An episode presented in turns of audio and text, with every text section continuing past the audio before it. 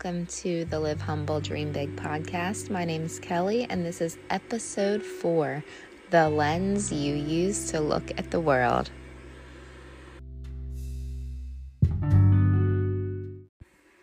All right, so welcome back to the podcast. This is episode four. It's actually not the fourth episode, although that's its title. Um, I have a lot of bonus episodes since I did the third one. So, and they were kind of just like transfers over from my blog. So it might be a little confusing, but who really cares what episode number it is or anything like that? Um, the point is, I'm back. I actually did the bonus episodes to carry me for like a week or two because I knew I wasn't going to be doing any uploads for a little bit um, due to the fact that I just life, you know, that life was going on. And um, I was trying to get the house a little bit more in order. I was trying to start menu planning more because I used to be really into menu planning. And then again, life. and so I kind of slacked on that. And I noticed a couple things. One, stress. Oh my goodness, stress. Stress is at an all time high when there are not plans in place, people. So, um, yeah, recommend menu planning, just planning whatever you can. Not to like an excess, but just anyway, that's a little bunny trail bonus for you there. Um, but yeah, so I started menu planning again, so I feel a little bit more relaxed knowing what's coming up for dinner. And um, my daughter actually made dinner completely by herself last night. She's nine, so that was amazing. It was so good. She did an amazing job. She loves cooking, so um, hey, there you go. I love cooking too, but I am willing to open my kitchen to her so she can learn and so she can help me out. And I have been working on getting our vlog started back up, our family vlog, and this is something that we have loved and cherished for years um, that we used to do, and we watch our old videos all the time um, and we just we miss it so we want to start doing it again so i've been working on that and i just have so many side projects going on so this kind of got pushed to the side for a bit but like i said that's what the bonus episodes are for. But this is one of my official episodes and it is episode four and it is the lens that you look at the world through and this is something that i have been kind of thinking about for a while, um, something that I have been talking about for a while, something that I have been really just kind of like meditating on for a while. Like it's something that I noticed about myself and I noticed about other people. And it's very like interesting. It's very multi-layered layered. Um it has so many different um factors to it that it's it's something that could easily be expounded upon. Like it, we can just keep adding um, things to this thought.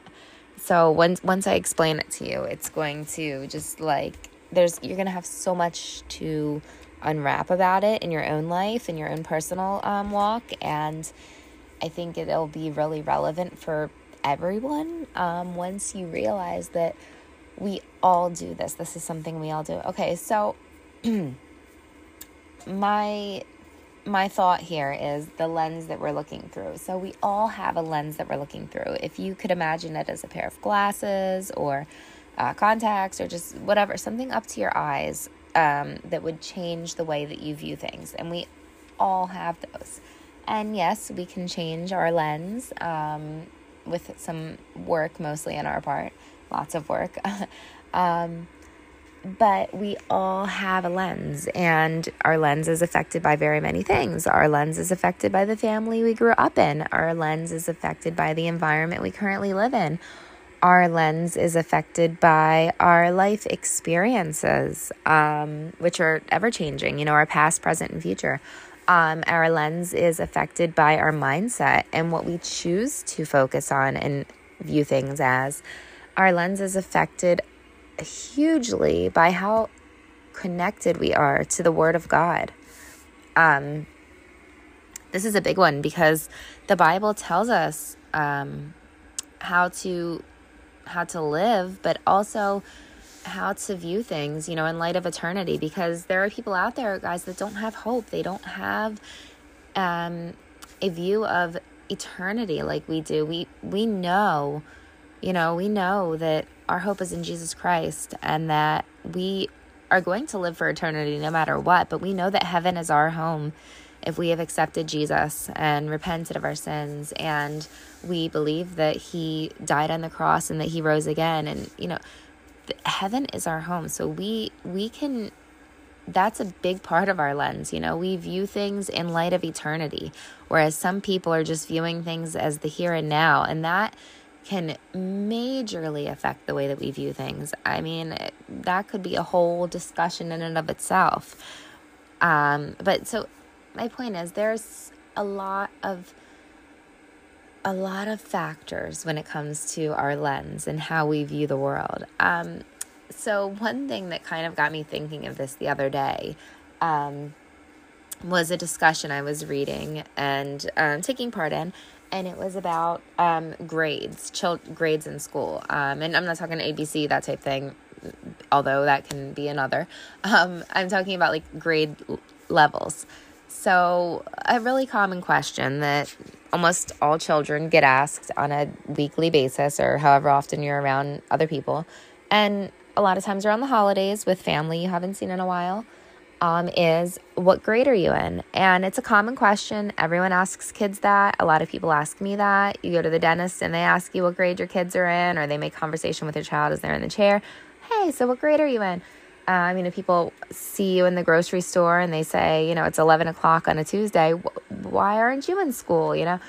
So people are curious about homeschool children and families, and understandably so, and thankfully so, because curiosity breeds questions and that breeds knowledge, and then people can learn and maybe, you know, adapt these things to their own life.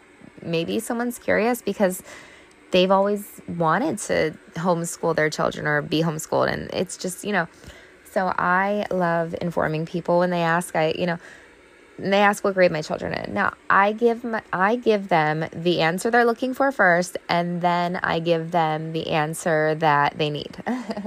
so, and that's what I do with a lot of things in life, if you know me. Um, so they're looking for a number. So I'm going to tell them, well, if my children were in a public school setting, which is where they use the grades at, you know, um, they would be first and fourth. And that's the black and white answer, right? Okay, so, but then the expounded answer is my children don't really fit into any specific grades because, and not in a, I'm not saying it in a bragging sort of way, but I kind of sort of am because why wouldn't I brag on my children, right? Um, they are above grade level in almost every subject but I'm not. If I said, "Oh, well, in math they're in this, and in reading they're in that," and that would just be crazy, nutty. We could stand there an hour and discuss that. But and and you know, sometimes on a Monday they might be, you know, third grade in in a specific subject, but by Friday maybe they're fourth grade. There's just so many like factors to that so you can't really put someone in a grade level. And so that's one of the things i like to try to explain because all children learn differently. All children um, and, and a lot of our subjects we do together also which is another thing that really kind of wouldn't make sense for us to have grade levels. I mean can you imagine depending on how many children you have doing a different grade level for every child for every subject? I mean it would just get nutty.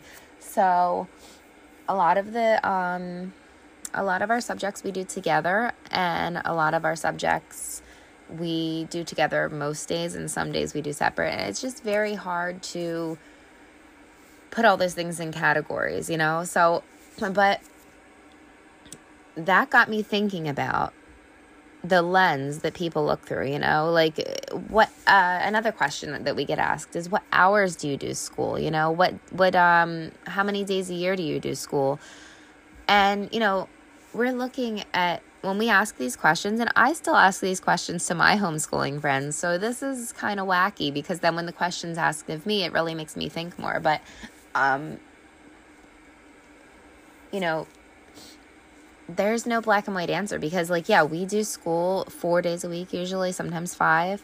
Um, we do school i would say generally from 10 to 2ish but again totally random. Some days we don't start till 11 and sometimes we don't finish until 4 at again totally random. It doesn't these things are not um really things that a lot of homeschoolers focus on. Some homeschoolers, they thrive on replicating the public school system. And you know what? If that works for you, if conventional school rules work for you and your family and you're you're doing it and you're it's causing you joy instead of stress and it's giving you a sense of comfort to be within parameters and you know then go for it please by all means absolutely go for it because some people are amazing with that.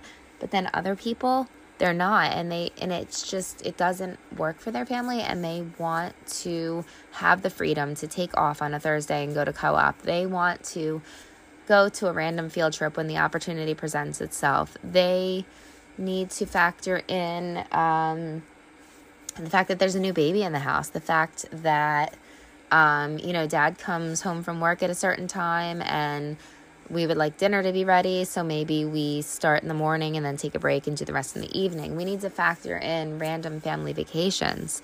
We need to factor in um, play dates. Just so many different things. We need to factor in life. You know, maybe something comes up and we just need to take a day or we need to swap a day around and all these things. But when we look at um, people asking these questions, they're they're asking these questions because they're looking at them from a lens of what they're used to, you know? People that have never been exposed to you know, um, homeschooling, they, they don't know what kind of lifestyle it, how it's different, how it differs from those who are in public school. Even me, like I was public schooled and my whole life. And even now, I still find myself struggling with a lot of homeschooling concepts. And it's crazy because we've been doing this since my oldest, who is 18 now, was in fourth grade. So we've been doing this for a minute. and I still find myself, you know, using that whole conventional schooling lens to look at our lives and our day. And sometimes it can make me feel like an outright failure. But that's why it's important to remember how where you're looking at it from and to kind of readjust yourself because our lenses are ever changing. Not only do they change on a wide scale, you know, from year to year and season to season of our lives, but they they need to change on a daily scale, you know? So we need to readjust ourselves constantly so that we are looking at ourselves with the proper perspective, a heavenly perspective first and foremost, but then a seasonal perspective, you know, as to where we are in our lives and just to remember that we have to give ourselves grace. We have to be patient with ourselves and our families. And uh, we have to really kind of reprogram ourselves and adjust based upon where we're at and what where we need our lens to be um, to be patient with ourselves and our families. So yeah, that was just a little blurb I had, thoughts I had on the whole lens that we view life through. And I kind of wanted to get it out there. And there's all kinds of other different lenses. Um, you know, whether you choose to um, have a home birth or a hospital birth is a big one um, that I see a lot of tussle and bustle in the community about. You know, there's no right answer. Nowadays, I mean, I would hands down say if you were able to equip to and safely have a home birth, And that is such a beautiful and amazing and very viable option in the world today, you know, with the way things are going. And I think it's amazing and I love it. And we wanted to with our last, um, with our last two actually, but especially with our last. And it just so happened that we weren't able to due to some unforeseen circumstances and just due to the way that some things happened. We felt safer going with a birth center. And of course, God likes to you know, God has his own plans. And so we ended up not even being able to do the birth center. We ended up having to do a hospital birth. And I think maybe God was showing me that it's okay to make plans, but ultimately he's in control. And um, that's, again, a message for a whole nother post or a podcast or whatnot. That's not something I want to delve into here. But I'm just saying there's so many different lenses. So, um, do you guys have any any experiences with these types of things? Have you ever thought about the lens that we view life through or the lens that others are viewing life through and how it's affecting our interaction with them? If so, please leave a comment. I'd love to hear from you. Uh, don't forget to subscribe to this podcast. If you know anyone who could benefit from it, please share it with them and see you next time.